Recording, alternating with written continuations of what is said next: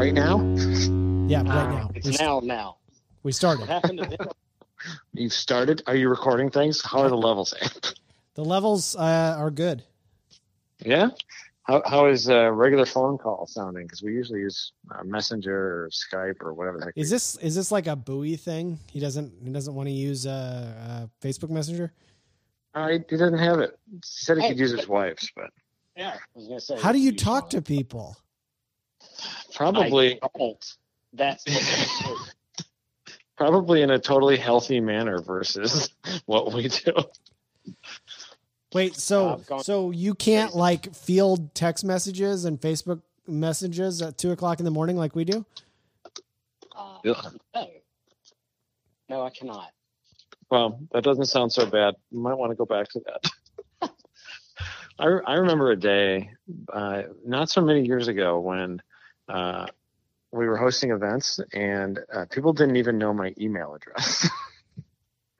It was amazing. You've been hosting events so long that there wasn't email. No, actually, seventeen years ago, I think I had, yeah, I had an email address. So. Was very, very seldomly used, though. So uh, I didn't, uh, as far as I recall, I didn't get an email address until I was in college, which would have been, well, I guess A O L, but like, you know, a standard conventional email address I think I got in college. Um, yeah, I think I, I got mine junior year of college. I had like the stupid college email that I don't remember what it was, and I never used it. I was a schmuck at Indiana. A Were you really? I for real was. Uh, you young people. I was a schmuck. I was the... grade I was grade J six B zero at newman dot lumen dot elon dot e d u. What? That is the most complicated thing I've ever heard in my life. That was the nineties, man. Man, you probably didn't get any email at that address, did you? Everything got returned to server. Yeah, totally. And so then we all got A O L accounts. Right. And then you were probably, uh, you know, like, uh, I crashed Miata's uh, six four seven one two three at uh, A O L. So on the line is uh, our friend Bowie, uh, who I think is a, a an Atlanta region guy. Um, I haven't seen you in a couple of years at any of our events. So what have you been up to? He was at, he was at Road Atlanta last year. That, that seems like yeah, an eternity. For, that was like for, a thousand years ago. Yeah, uh, August twenty nineteen was. That was at least twelve years ago. That sounds. That was a long time ago. But Boo, uh, Boo, you've uh, you've recently uh, uh, been playing with an R X eight. Yes. Um, how has? I don't think we actually talked to you much since you got that. How has life been with the R X eight? So I've done about two years worth of development work on it, but it's taken eight years. Have you had that thing that long? I have had that thing since two thousand twelve. Man, I remember the built the buy thread, like the the every, everybody encourage uh, Bowie to buy this stupid X Pro race car thread. It was super fun, and that seems like three years ago. Yeah, I bought it sight unseen. Yeah. And it showed up from where the hell it was, Connecticut, I guess, to to my house in Georgia. What was the what was the backstory on that thing? Uh, what had been what had it been built for and used oh, for? Or? Yeah, we'll go the whole spiel, I guess. It was it's a two thousand four, and it's one of the cars that was pulled off the showroom floor by SpeedSource and built. It was factory speed air quotes factory SpeedSource built, but for privateers. Um, two guys from California had a pair of cars built. That would have been for what, like Grand Am? Or? Yeah, it was Grand Am at the time. And it, those two guys ran it for four or five years. And then they sold it and somebody else ran it for a couple of years. And then it sat for a year. And then somewhere in there, it became Coney Challenge.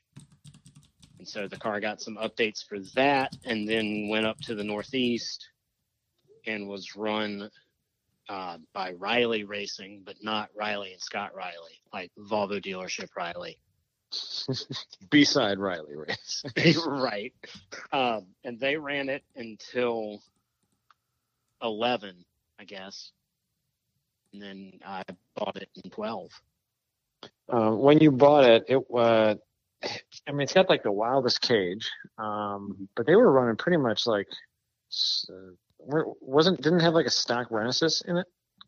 It did, yeah. The, so the Grand Am cage rules were basically all built around the worst case scenario of crashing the shit out of your car at Daytona. So it's got um, just absolute massive cage, you know, inch and three quarter, one twenty wall. It attaches to the chassis basically everywhere. Uh, and it's it's stout, it's safe, it's an extraordinarily stiff car. Yeah, I bet. I think we didn't we count at Road Atlanta it was like seventeen points or something like that, or was that before or after we tied the entire dash bar into the firewall? I don't know. It's a long time ago. I remember. It, I mean, that was like twenty fifteen or something, and yeah. and uh, you were fighting brakes and fighting everything else, fighting your fighting your ex-wife. Yeah, that that must have been twenty sixteen. It might have been. It was before we did festival there ever. So yeah. Um. So it's been it's been an interesting challenge. We we went through a little bit of issues with with engines that were kind of related back to the way the car was stored in not at all a proper manner when they oh yeah didn't it freeze and it broke something. Yeah, it it Ugh. was stored in a steel building in Connecticut with water in the cooling system, mm. and it broke everything, including lots of stuff that people didn't know could break. um I think, and somewhere in there, the, the, the, I don't know how Doritos work, but something to do with the, the, the irons had micro fractures in it, and they didn't show up on an inspection. But then as soon as it got hot and you started turning R P M, it created vibrations, and it was ugly. And it's a, it's a good time of year up north here and anywhere that it freezes to remind people that uh, if, uh, if it's below thirty-two degrees and your race car is uh, below thirty-two degrees, like stuff gets really stupid if you don't put coolant in your system. And, and it, cost, system. It costs you lots of money. Yeah, lots of money that you didn't want to spend. So, but then you end up with a pimp, pimp-ass rotary with Ian Eddy seals and micro-polished this and et cetera. Yeah, so what's the story with the final motor that you have in there? Because now you have it built for S C C A e-production, correct? Correct. Yeah, it's yeah. it's an e-prod car. It's right around two ten at the wheels. Uh, Steve Eckrich in Asheville built uh, two consecutive engines, and that's where we found out about the microfracturing, um, which really hurt his feelings. Mm-hmm. But uh, it's the... There's all sorts of stuff and proprietary this and that and the other thing going on inside that engine, but it's it's three weekends old. We got it right, and then life got in the way, and I stopped racing. Yeah, last time you raced was what, Indy a couple of years ago? I raced Indy, and then I've done a couple of the S C C A time trial nationals type stuff. Oh, that's right. I forgot about uh, that. Yeah, actually won. The last time the car drove was to win time trials nationals at Corvette Museum by sixteen thousandths of a second or whatever it was, an unlimited two. That's uh, that's a slim margin. It was fun. What do you think of N C M? We're going there in April. What do you think of that place? It's it's a lot of track. It's I don't know. It's, it it really feels like two separate tracks with that stupid thing down in the bottom where you stop and turn left. Kind of connecting the two of them. I hear mixed reviews about the sinkhole. Yeah, I, I guess, is that the sinkhole where you stop? No, I think that, Abe, isn't that what they call that thing, Abe? The sinkhole? What are you talking about? Uh, at N C M. Don't they call it the sinkhole, that stupid turn at the bottom? Yeah, it's fun. Yeah, everybody no, uh, has mixed reviews. The sinkhole's at the end of the lap, right? Uh, yeah, it's near the end.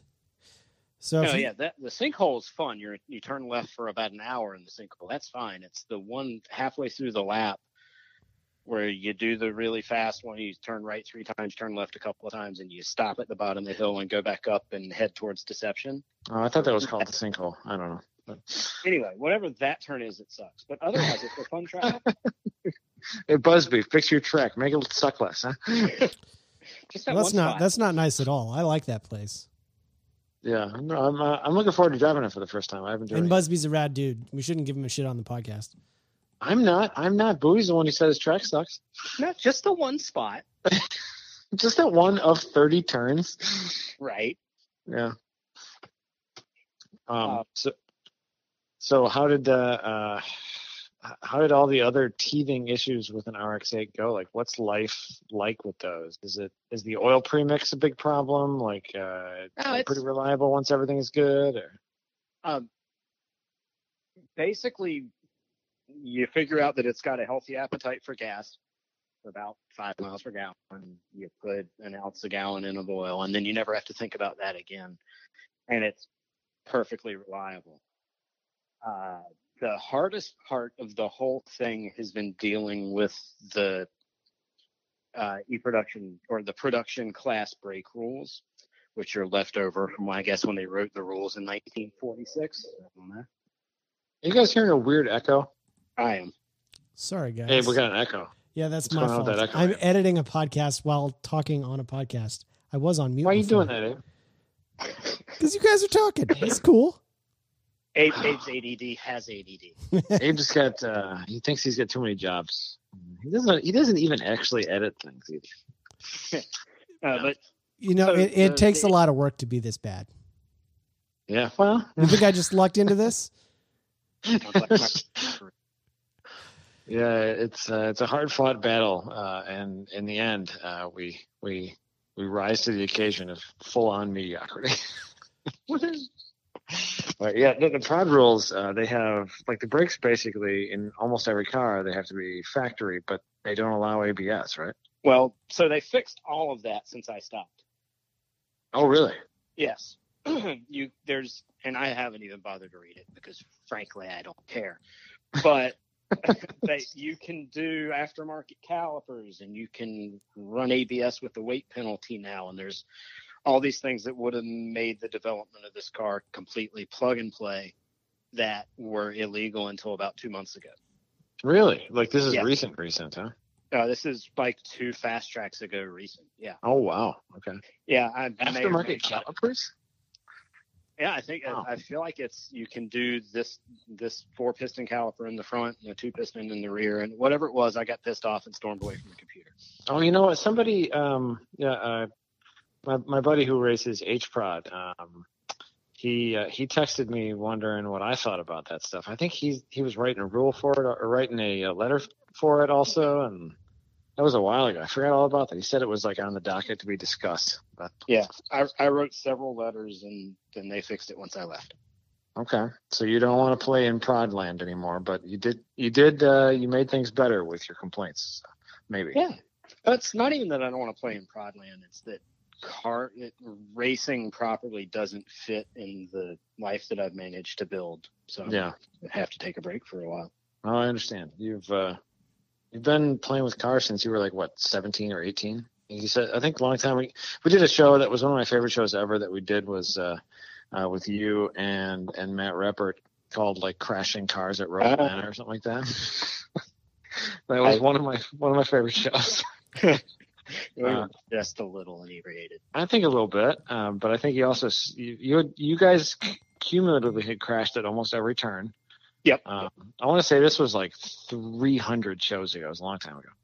Um, but uh, I, I think you said your first time at Road Atlanta was like when you were seventeen or something. It was your daily yeah. driver. But, yep. Yeah, that um, was in ninety-four. And that was in your daily driver E F hatch or something? Yeah, I had a, I had an E F. I had a D X E F hatch. Okay. Um, and it was it would go faster down down the dip than it would go, period. Was that back when it was gravity cavity still? Yep. Man, that's yeah, gotta be would, so fun. It would go like one twenty something down the dip, but if you topped it out anywhere else, it was one seventeen. It would speed up because the hill is so steep. Yep. That's so cool. And then you turn you turn in at the uh, you turn in at the bridge for eleven. And if you did it just right, it would basically hop down the hill, hill getting wheel spin with ninety-two horsepower. Man. That's, Wrecking uh, Cars at Road Atlanta is episode number ninety-one. So we're like... Man, pre one hundred. Man, that's a long time ago. Uh-huh. That was uh, that was a long time ago. Abe, Abe, did you even listen to Slip Angle back then, Ed? uh, I don't. I don't know that I did. So uh, when did I, you, when did you start listening? Um, I think I started listening when like you guys had me on the show that October. So this uh, Wrecking Cars was recorded in August. I was just a driver mm-hmm. in August, man. I didn't know you guys. I, I knew you. We well, we had talked a little bit because you were a rules complainer. Uh, and someone had crashed into me. That's why we at, knew at an Autobahn. At Autobahn, yeah. yeah. Yeah. The first time I met Abe, like like, uh, and actually had a conversation with him for more than five seconds. Um, someone had just driven into the back of his Evo. And I was uh, that was an... the the short story for how I got to know Adam was uh, I was. Uh, begging and pleading and whining to try and get a GridLife ticket because I did not realize that GridLife Midwest tickets in twenty sixteen sold out as quick as they do. I don't remember that part. Um, but uh, I do remember uh, having to ride my bicycle over to you and do post post impact, like uh, debrief stuff and like calm you down and, Uh, and, uh, yeah, that was a, that was an interesting moment. I remember that one vividly. I miss your bicycle.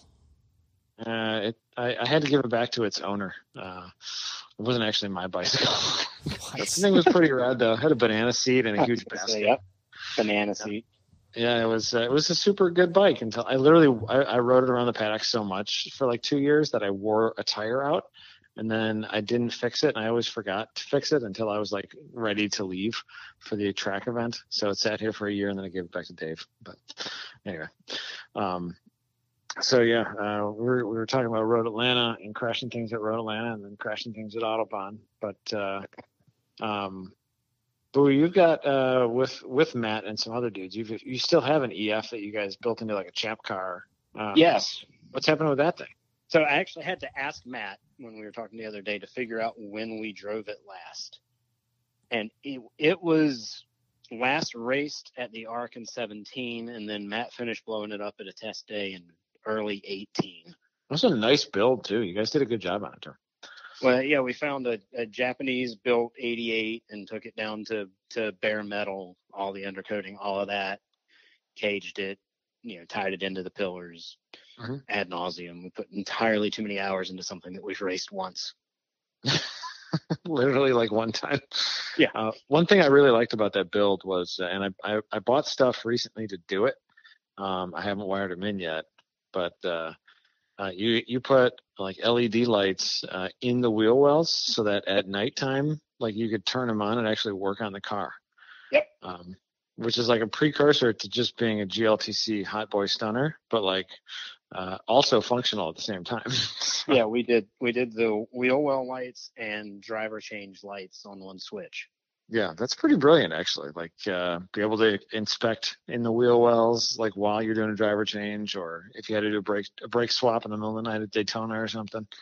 But, uh, what are you gonna do with that thing? Are you gonna bust that thing back out and make it into a yeah. car again? Or no? So. Yeah, I'm gonna get rid of the R X eight and apparently sell you my trailer. I guess is the I am going to definitely buy your trailer. Uh, and then we're going to, we're we're debating as to what drivetrain to put in the E F, if we're going to, you know, go B series or if we're going to be full stupid and put a K twenty in it. We mm-hmm. really well, don't have any idea what the hell we're doing. What would your goal for that car be? Like, uh, how many guys own it? And like, what would you guys do with it? So there are five of us, and it, the goal is for it to be able to do S T L and S C C A races, G L T C, and the long endurance races. Okay. Uh, I, I think a, a one point eight B series would be your best bet for weight in S T L then. Well, so that's what we were worried about because with the it, we've got the Integra uprights on it, so the slightly bigger hubs. Mm-hmm. But with all the weight we'd have to carry with the K twenty, it kind of seemed like it might not keep hubs under it for very you, long. You'd literally have to put like six hundred pounds in it for S T L.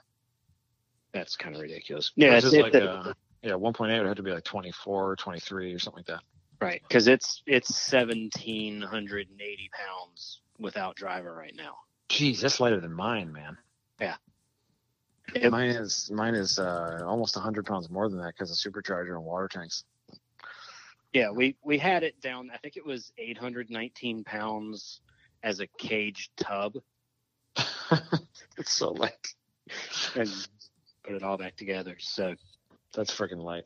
Yeah, that's that was that's actually one of the things I'm supposed to talk about tonight, is to figure out just how heavy we'd have to be with the K twenty. Yeah, so, when I was on the S T L committee and like doing S T L things, I think it was two two point ohs, double wishbone, front wheel drive, were twenty seven hundred pounds flat. Yeah, no. Uh, and that's with driver, obviously, but uh, yeah, at that point you're still adding what, seven hundred pounds. Yeah, no. Uh, so I mean, the K series would add like a hundred pounds, so maybe six hundred pounds. um, but yeah, Mike Taylor just bought uh, another B eighteen, and uh, uh, he's also talking about doing K series stuff. So he might have a lot of B series stuff to offload, and he only lives like ten minutes from you. So yeah, perfect. Yeah, there you go. Solved all your problems. Yay! Yeah, ha- happy to do it. The problem is Mike keeps blowing them up.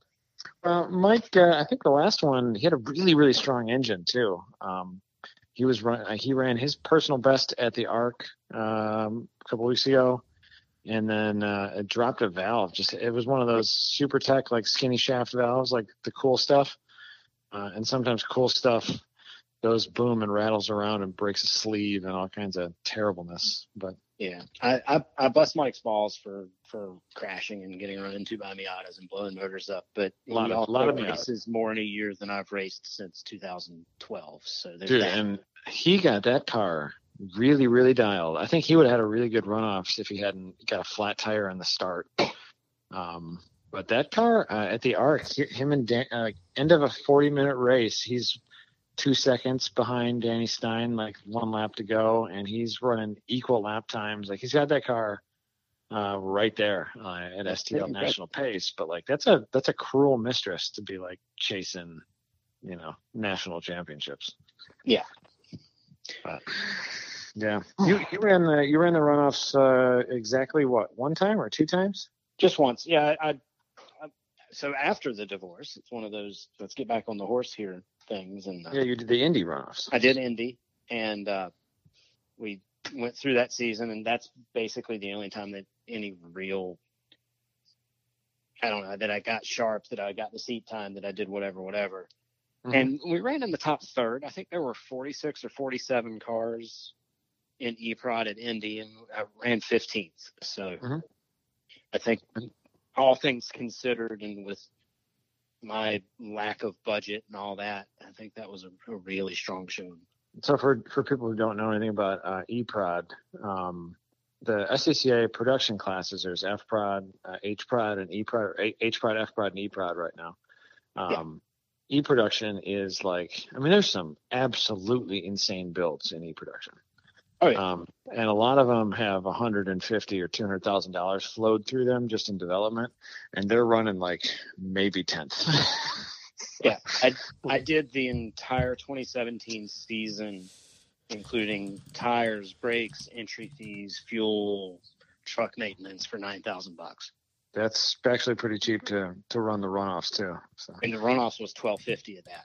Yeah, just the entry fee alone, right? Right. Um. But yeah, that's a that's a tough class to play in uh, on a budget, because there's like the limits are like it's crazy. It's like crazy compression, big huge cams. Like you can do lots of crazy stuff, and people spend insane amounts of money in development. Right. But well, it's, and so that's that's part of the reason that I picked the R X eight to begin with. What was your thought process behind buying that thing? So a a limited prep rotary engine is not a ticking time bomb. It's you you run it three four years, maybe right. more, and then take it apart and see if anything's broken. And with a rotary, yeah. like generally a rotary is like either good or it's broken, right? Like they're they're, they're rippers until they're not, right? Yeah, they they don't wear out, and right. sometimes, especially like with the engine that's currently in the car, it's been modified for the good thirteen B side seals and all this. Uh, like I said, I don't understand Doritos, but it's the problems with the Renesis are solved in this. So mm-hmm. if you rev it to nine thousand, it doesn't break water seals or whatever it is they do.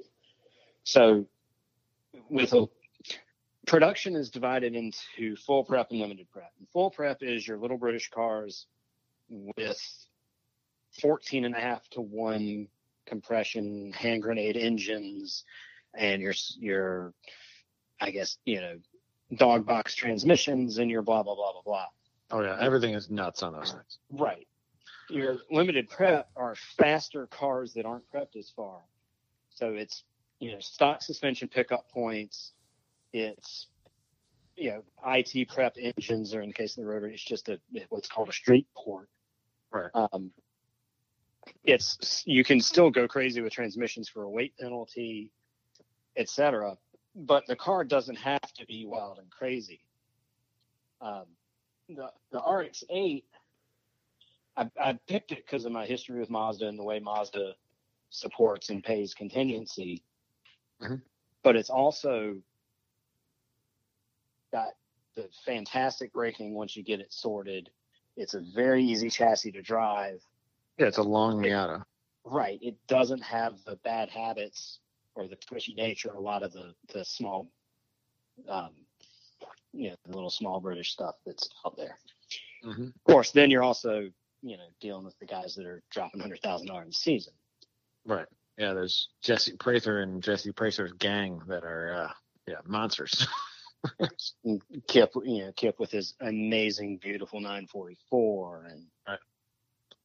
Yes. Yeah, it, it it like it's a really cool class. I'm glad it exists. It's not something I'd want to play in, but like I think it's really cool how they can get parity between like a a, a guy Sprite uh, in prod and like uh, everything from a you know a chop window B M W Roadster from the two thousands to an R X eight to right. uh, there's freaking Jeff Young's Triumph T R eight.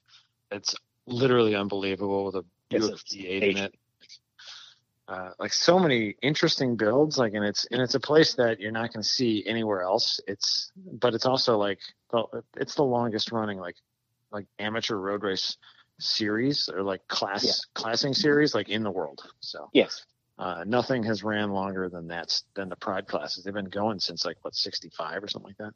Yeah, yeah, it's it's pretty interesting, and a lot of the rules like uh, like it's they're super well thought out too. Like.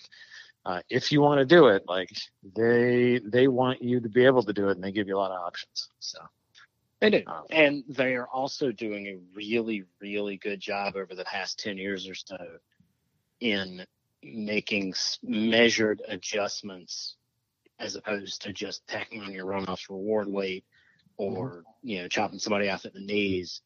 That they're they really do a good job about balancing the classes on the head of the pin. Yeah, and, and when you're dealing with that many different types of builds and cars, and then obviously when you're dealing with amateur road racing, there's like talent disparity and budget disparity. You got to take that stuff into uh, into consideration. This is yeah. like it's the same crap that like Abe and I deal with with Time Attack and, and G L T C and stuff. Like yeah, uh, it's but they're doing it on like such a such a grand weird scale in the prod classes. Right. Yeah. But yeah, so, it, it is pretty cool to see. So. Yeah, I, so I decided I wanted to go prod. I decided I didn't want another Miata because I'd had enough of those, and looked at the running costs. And with an R X eight with a rotary, you're running two dollar a gallon gas, put a little bit of premix in it. That stuff's cheap. I buy it at Walmart. What is that oil that you put in there? Like what actually it's, is it? It's it's outboard engine oil. Oh, like two stroke oil? Yeah, it's a Quicksilver brand, whatever it is. You buy it at Walmart or Amazon, and it. Okay. One jug and dump it in there. Yeah, I, th- I thought maybe it was just straight up oil or something. I, I had no idea what it actually was. It's it's two stroke oil. Okay, interesting. You premix it like your weed eater. Uh, and did it, the I I heard uh, something or I, I've read a lot about like the, the oil metering pumps that like from the factory they're they're they generate like a lot of the the thirteen Bs they pump the crankcase oil like into the fuel. Yes. Mm-hmm. Uh, do you have anything like that with the Renesis, or is that deleted? Or we we took it off and threw it away. Okay, so so now you have to premix the oil. Yeah, you have to premix it. And remembering now, talking about a little bit, it's an ounce and a half per gallon. If you leave the metering pump, you put in like half an ounce a gallon, and you hope that the metering pump does it properly, and right. this and that. We we took it off. We put a blanking plate in, in place of it, and, and moved on. Yeah. and and that's that all sprayed, like the oil sprays through the fuel injector, right? Like there, yeah. there's no problems with that. Yeah, no, it worked. Yeah, I guess it would thin out fine, right? But yeah, yeah it's, it's you know an ounce and change a gallon, and and is that mainly to like lubricate the yeah. you know cylinder walls? But you've got the freaking the oval, like the housing, right? Yeah, and, and again, it's it's magical spinning Doritos.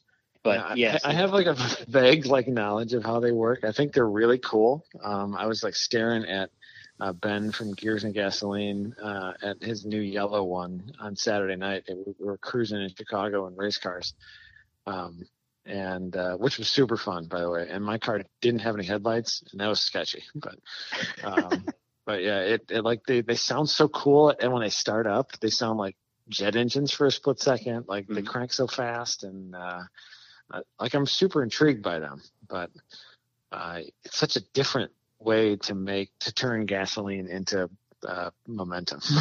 Well, and then once you're in it, the, the power band is like fifty-eight hundred to nine thousand. Yeah, and it's got the five and a half inch clutch and the tiny little pressure plate and the six speed. So it's just it sounds like when you're in it, when you're driving it, it sounds and feels like you're driving an F one car. Just shit. Yeah, a lot, a lot more race car noises, right? Um, there's a thirteen B or that, uh, I mean, Abe, what's that? What do you call a four rotor? Like a twenty-six B or something? twenty-six B, yeah. yeah. Yeah. That four rotor, uh, the black and green one of, uh, Logan Carswell that, um, that it's naturally aspirated. It's got slide throttles, uh, instead of like butterfly throttles. Uh, and it, it runs with us sometimes at, uh, at Mid Ohio. It's been, he's been Autobahn with it. Um, and I mean, that thing is just close to like a Judd V ten uh, F one motor that you can get. Like noise wise, it's absolutely phenomenal. But um, yeah, it's gotta be super fun to drive at Rotary on the on the track. But, yeah, it is. I mean, you, you you gear them super super high numerically. You know, you got a five twelve rear gear and just rev the shit out of it. Yeah, you want to be you want to be up on the up on the R P M. The tack needs to be pegged. Yeah. Yeah. So hey how, how is an R X eight? I'm going to go upstairs and put a baby to sleep, but I'm going to keep you on the oh. line. So uh, just keep doing your thing. Okay. See you later, producer Abe. Hands off producing style. Yeah. Well, he's going to put a baby to sleep. I thought he already did that, but I guess it's not. His baby goes it doesn't always take the first time. I know. My, my baby woke up at, she's six, but she woke up at four o'clock today. So she's in bed early. Um, yeah. Kids are fun. How are how are your kids? Are they still fun?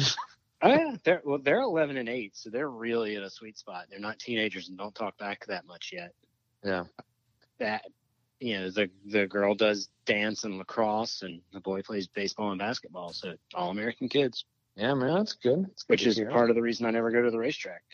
Yeah, that that uh, I'm hoping my my kiddo gets into karts or something fun like that. But, Uh, right now, she's just into like turning paper into crafts and not cleaning the mess up. So that was, yeah. that's always, yeah, that could be worse. Uh, how is an R X eight to like actually like live with maintenance wise on like hubs and axles and tires and all that stuff? It doesn't use them. It's pretty like your car at all ever. Your car is pretty light for what it is, right? Yeah, it's it's twenty-four hundred pounds plus driver and fuel on two forty-five seventeen Hoosiers. Yeah, that's not going to wear things out. No, you, you cycle them out before you wear them out unless you go somewhere super abrasive. Um, the, the, the brakes are huge. It doesn't wear brakes out. Um, the the hubs, I mean, it, it's really well sorted. Everything lasts forever. Yeah, that's I've kind of a plus. Spare set of half, a spare set of half shafts that I've been carrying around since I bought the car. Yeah, you know, I'll spare this, spare that, spare the other stuff, unless I, unless you run it into something, nothing breaks. Yeah, um, you you did fight braking issues because you had to con- didn't you yeah. basically have to convert it to non A B S and yada, so yada, yada? yeah, we we got the car and you know threw basically threw a stock non blown up engine in it, got it to run and took it to the track, and that's where we figured out that the A B S system does all of the brake biasing. Right. I found that out at about one hundred twenty-five braking per turn one at Roebling. That was fun. Yeah, then when the back end locks up? Yeah, it was awesome. Yeah, I think I've heard this same story from Greg and me also. yeah, yeah, the, the tires locked up, braking for one, and I caught it at the entrance to three. Mm-hmm. But um, so we did a, a lot of stuff trying to get those decent, and we got close on the stock master cylinder, but it was just, it was over boosted and didn't have a lot of feel. Right. Uh, so then we basically, I tried to, I went iteratively, and if we'd done it over the course of a couple of full seasons, we would have gotten to where we, we are now pretty quickly. But the long story short is it's, it's now to the pretty good point, um, to where, you know, you, with, it's got a balance bar on the pedal and it's got a bias valve, so you can adjust mechanically or hydraulically. You can get it to lock up the fronts first with the rears right there behind it. The, the level of effort is, is decent. But, you know, basically I got it about right just in time to stop driving it. Right. Yeah. You figured out all the terrible things and then right. got burned out in the fact of doing it. Yeah. Yeah. But, but uh, fighting with, brakes like burns you out real bad. I fought them all year last year. Like that, that's not fun. No. Well, cause you, you, you get in the car and you're already worried about it. Right. It takes a lot. It takes all the, it takes all like the, the joy out of it because there's so much like, worry and peril at stake. yeah. yeah. Um, Getting but, them figured out though, it's a good feeling. But like, yeah. But it's also like not that rewarding because you're like, oh man, so awesome! It finally, uh, it finally does what everybody else's car does when they buy it. right. But you know, at least the brakes on this car are huge, so it'll do it every single turn of every single lap once you. Which it. yeah, in S C C A world, that's not always a thing. No, it's not. It's like an I T A. Yeah. yeah. Yeah. Well, that's good. That's good. Yeah. So, yeah, I don't know. It's, it's really, really, really low maintenance for a prod car. Right. It does sound like a fun, uh, a fun all around car too. I mean, you are trying to sell it obviously, which was like, I was like, hey, let's, uh, let's talk on a podcast. Maybe somebody want to buy it. Cause like all of a sudden I, everybody wants to buy my trailer when I talked about wanting to sell my trailer, right. but, uh, But you can't sell your trailer until I sell my car. It's, well, I can sell my trailer. I just can't buy yours. But, right. um, but yeah, the uh, uh, it's an interesting car that like people don't consider uh, as much yet because you know everybody's like, oh, but I have a, I already have a Miata, or I already have an R X seven. But like, there's that like R X eight. It's like if you want to scratch build a, a car, uh, regardless of drivetrain, if you want to scratch build like a a track car or a race car. Like that platform, I mean, you know, the suspension's good because it's basically mm-hmm. a lengthened Miata that's got stronger hubs. Yep. Um, and uh, and like the chassis are pretty cheap now. If you want to just buy a an old chassis and then dump twenty thousand bucks into it yourself, um, but uh, I think uh, even like with the right lip kit and stuff too, like they can they can get kind of pretty too. Like they're not bad looking cars. I really they they grew on on I think most people. So um, yeah. Well, and you know, it's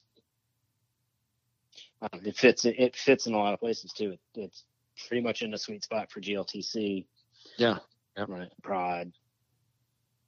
Do, yeah, do you ran back. you ran uh, G L T C at uh, Road Atlanta last year. I did, and that was the least reliable weekend the car's ever had, and it was all because of a kill switch. Yeah, literally, like it died a bunch of times. uh huh. And it, it was all the kill switch. I put an right. alternator on it. That wasn't a problem. Yeah, tried to figure out if I had a short going to going to the battery, going to and from the alternator. And no, it was a kill switch. Yeah, it was just like all of a sudden Bowie has Bowie's on the strap again. But at least he got himself into a good place, and he's uh, not killing the race. I mean, when, when you've got as many laps at Road Atlanta as I have, you know where to hide. Yeah, you know, you know the cutaways. You look for the orange, the orange squares on the on the wall, huh? But, Um, they, that w- that was like the weekend that, uh, that I was at the racetrack with you that I never saw you because you were elbow deep in the car or you're like out on the hill instructing beginners, one or the other. But, yep. Yeah. Yeah. That was, that, that, wasn't... that was kind of the, my come to Jesus moment of if you're going to go to the track, you've got to do your prep. Not that it would have mattered because I wouldn't have tested the kill switch. Yeah, it's not but, something you expect to be bad. But. Right. But, you know, I that was August. I did all my prep. I went into to uh, Kentucky in September for the time trials, and it ran every single lap of every single session for four days. Right. So just the way the game's played, I guess. Yeah. Um, I, testing is huge. Like, uh, and sometimes it's hard to test race cars, right? Like, because yeah. it's, it's an expensive, like, all weekend ordeal. Um, just uh, some Midwest Festival this year. I uh, I did a dumb thing. Um, I, I had some. I burned out some coils on my car, so I changed some coils. Um, and then I, I I did qualifying. I missed race one, and then in race two. Uh, I started from the back because I, I didn't I didn't run race one because of my coils being bad in qualifying and me not having any time to work on the car, and I'm hosting the biggest event of the year and so my brain's not there. Um, so I, I I jump in the car for race two, so I start from the back just to go out and have some fun, evaluate a couple of uh, new drivers and stuff. Um, I always I always like to start from the back and like chase some of the beginners and try to put some pressure on not beginners, but you know beginners to G L T C, put some right. pressure on them, see how they see how they do. Um, but then, uh, like the car, uh, uh, the car's like down on power. I'm like, what is going on? Like, what the heck? And it's a Jackson supercharger with like an air to water, uh, intercooler welded into it, you know, like two Laminova cores. Uh, and I had forgot to turn the water pump on. So I had this like five gallon tank of ice water ready to go to like keep all my intake air cool.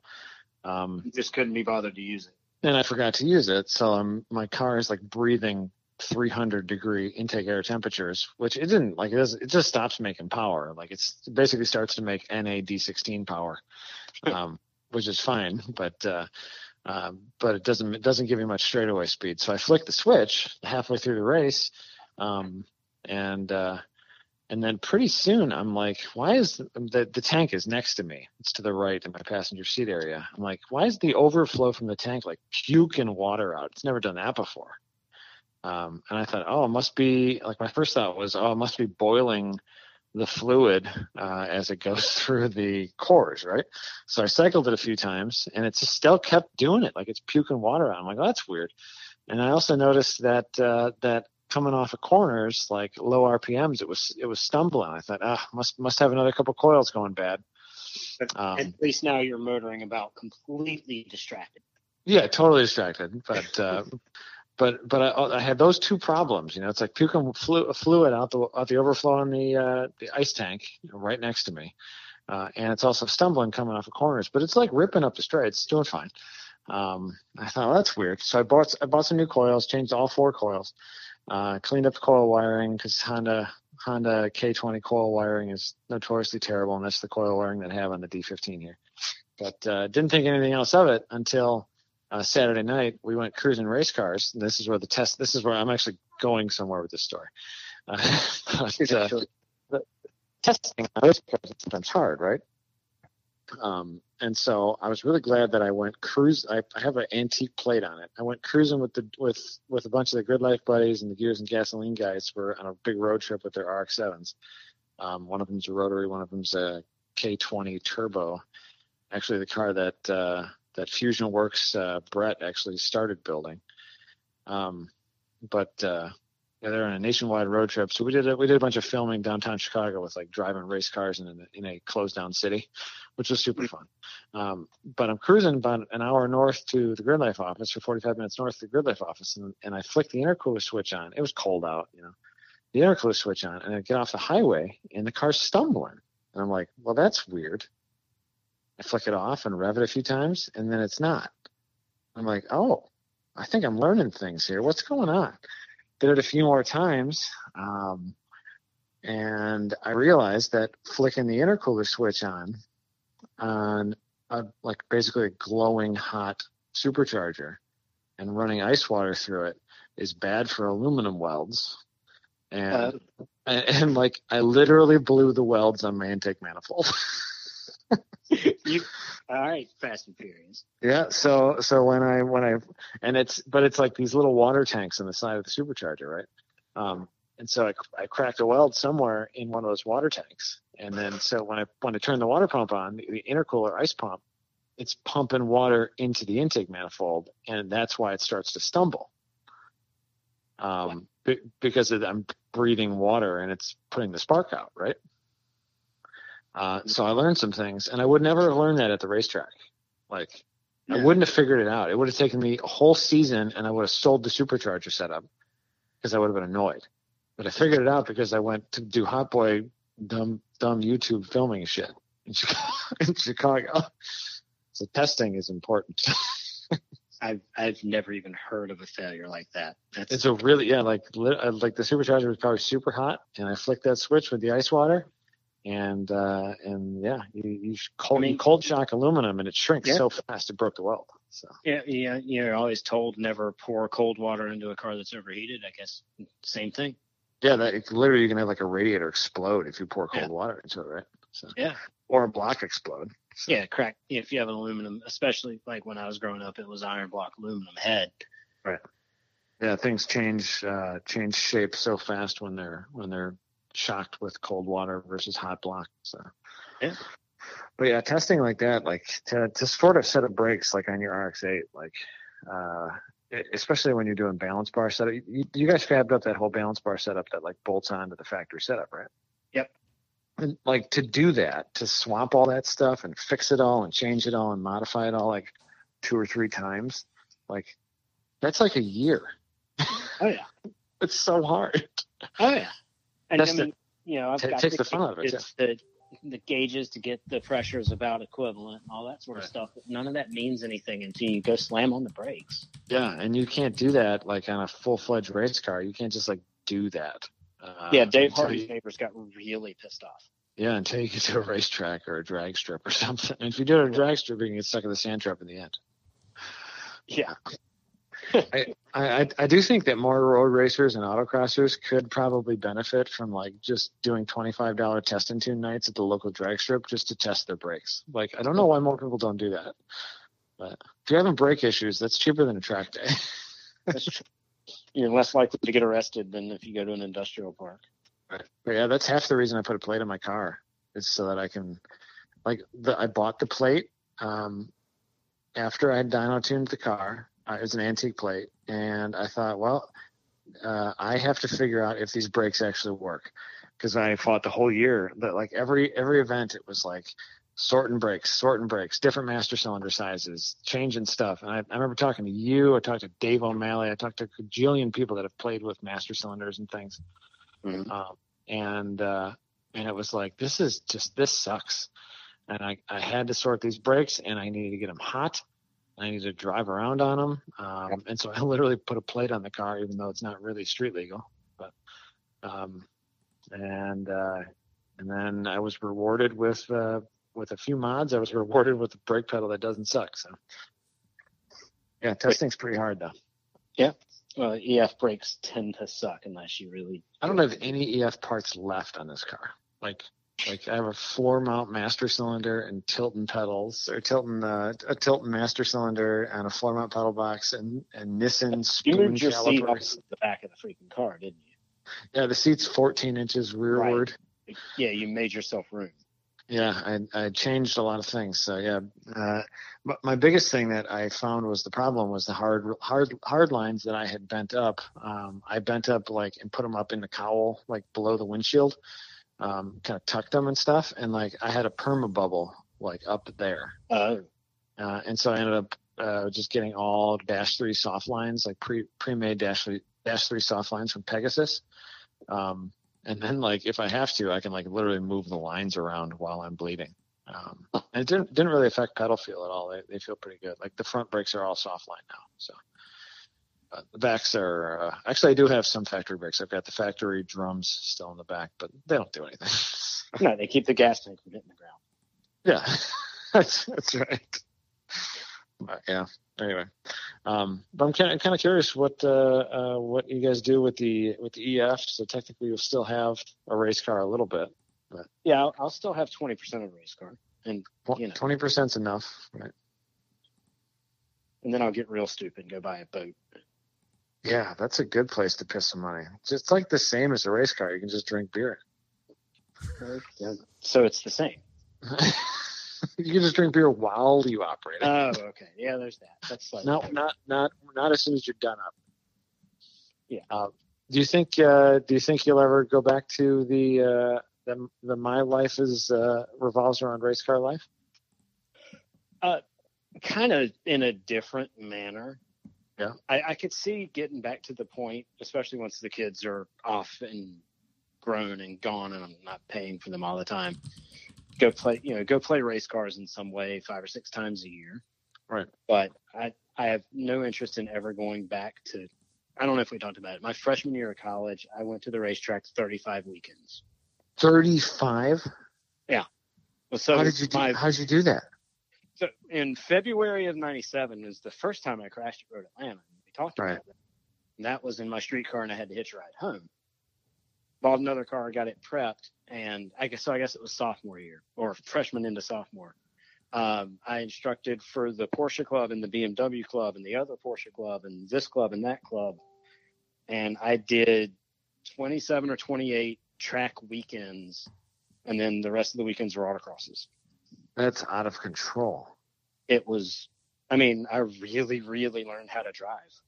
Yeah, yeah, and, and this, uh, I, I was doing ten or fifteen weekends a year, doing the same thing, like instructing for three or four groups, yeah. uh, and you learn a lot when you get a lot of seat time that way. But man, yeah. twenty to thirty weekends in a car. Ugh.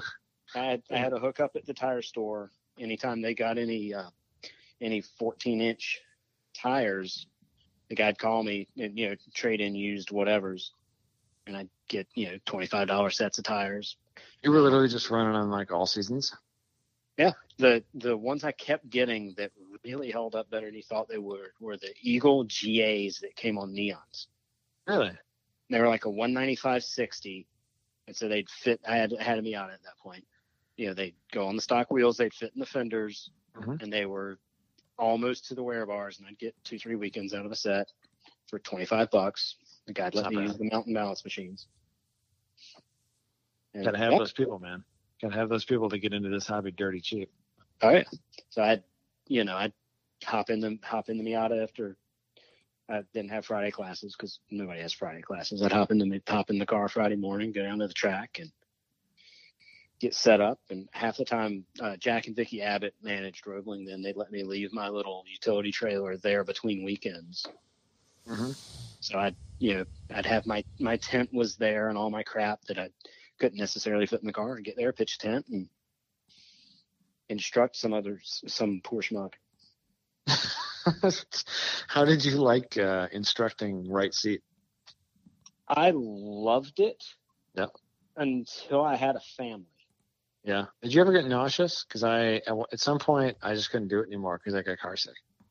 I only got nauseous once, and I had a I had a couple in a Miata at Jefferson Circuit. With an with oversized race seats, they they were um, large, mm-hmm. and so I was in the race seat, bouncing from side to side as we went around Jefferson Circuit on a ninety degree day. Yeah, and they had back to back sessions, so I was in the car an hour at a time. Oh my gosh! And eventually, that finally got me. That's the only only time, knock wood, only time in my life I've been motion sick. Really, only time. I, I can li- boats. I can make myself motion sick, like driving myself around a racetrack now. Um, nah. Yeah, so that was how, how many tracks did you frequent when you were in college? Like, where did you all go? Uh, I went as far north as Watkins Glen, as far south as Sebring. Wow. Um, but most of the time it was Roebling, it was Rockingham, North Carolina Motor Speedway, where nobody goes there anymore. Um, Charlotte Motor Speedway, V I R opened back up the next year. So yeah, they were like in ninety-nine, right? Yeah, they were in ninety-nine. Uh, let's see where else. Summit Point. Uh, that was when Summit. It was Summit and Jefferson Circuit. They didn't have Shenandoah yet. Right. Have you been to Shenandoah? I have not. Dude, it's so gnarly. I really enjoyed it's, Shenandoah. It's like, yeah, it's almost dumb how crazy it is. Yeah, yeah, we did Shenandoah, what, last year? Two years ago, Abe? Uh, was it last year? Yeah. That was, was twenty nineteen. It was, yeah, it was last year. Yeah, that was, the place is so gnarly. It's got like, tw- it's like ten cool corners from like and fifteen cool corners from like all kinds of cool tracks, and it, like somehow made a track out of it. It's really weird. But so everything's was, like I so tight, it kind of feels like an autocross circuit. Yeah, with a lot of concrete walls. Jefferson was too. I was yeah. stuck in a stuck in a never-ending meeting at work last week, and had Google Maps up and was looking at this, that, and the other thing. And they've added a lot of stuff at Summit Point since I've been there. Yeah, it, it got bought by a company that uh, uh, doesn't use it as much. I mean, obviously, you, it, it gets used for racing things like all the time, but like that's not the biggest part of their business. Like it's a military training place, basically. Right. Um, yeah, that's all the that, stuff on the outside of the front street that used to be an apple orchard. Right. Not anymore. No. There's actually, uh, or there was, like a, on Google Maps, there was a grayed out area um, uh, because, like, or it's like pixelated or something. I forget now uh, because it's like a place that you can't really know exists. Oh, that's cool. Yeah, it was pretty cool. So. But um, they're super nice people too. It's a great, great track to work with. Uh, like everybody that worked there is, was was awesome. So, uh, we tried to go back to Summit Point, Maine this year, but none of the dates worked out. So that one of the goals for next year is to go back there, or for twenty twenty-two would be to go back to Summit Point. That was that was always a, an enjoyable track to go play at. It's got a good flow to it. It's, you know, it's got several high braking spots. If yeah. it rains, it's an ice skating rink. Yeah, kind of mid-Ohio like in the wet, I've heard. Oh yeah, yeah. You could you could spin the tires in fourth gear in a stock Miata. Mm, that's pretty slippery. Well, um, I think we made a podcast. Uh, Yay, podcast. And you're and you're trying to sell your R X eight. Um, I'm trying to sell my R X eight. It's on it's on Racing Junk. It's on the Sandbox. It's on the Prod board. I think yep. it's on Facebook Marketplace because my wife does that sort of thing. Okay. Well, anybody needs a needs a. Uh, Uh, a direction to it, uh, you can shoot me an email uh, and I'll, yeah. I'll I'll hook you up with Bowie. So, yeah, um, I put on Racing Junk and I immediately got all sorts of wonderful people that would like to send me a bank check. Oh yeah, the uh, anybody from Nigeria, because I hear that's the most legit place for that. They are certainly not originally from America. No. Yeah. So that's what happens on Racing Junk now, huh? Yes. Hello, sir. If if all item is still available. Item. Item. Yeah. Some of them copy and paste actually get the title of the ad, but others it's if item. Mm-hmm. Yeah, uh, that makes me sad for the internet. Yeah. Oh well. All right, man. Yeah. Well, I appreciate you being on the show. It's a lot of fun. They should totally buy it. Yeah, somebody somebody will buy it, and then I'll buy a trailer, and then your giant eight lug axle trailer will not fail me, hopefully, for a season of Grid Life use. So. And then I'll buy a boat, and then maybe I'll sell an F two fifty and buy a smaller truck, and et cetera. Well, F two fifties are really good at pulling boats, so they are. They are kind of overkill.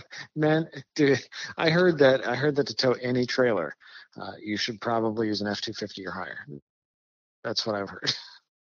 Well, there you go. Yeah, to get a four by eight Harbor Freight utility trailer, F two fifty. Yeah. Hey, it's not the wrong choice. So. All right, we'll uh, we'll talk to you soon, Abe. I appreciate you uh, being here for part of this show. Here, there, and back again. Yeah, how's the baby? Is the baby sleeping? Not not great. Like she's uh, no? she woke up what three or four times tonight. So yeah. Oh man, you're into that stage. Yeah. Awesome. Uh, It was good. It was good while it lasted. Yeah, right? I suppose. Yeah. yeah. All right. We'll uh, we'll talk to you guys soon. All right, fellas. Take it easy. All right, man. Bye. Slip Angle was created by Austin Cabot and Adam Jabay, co-hosted by Derek Yarbrough, and production by Abram Schmucker, who mixes all of our terrible audio. If you like the show, please rate us and review us on iTunes, and come and find us in the pits at Grid Life to say hello.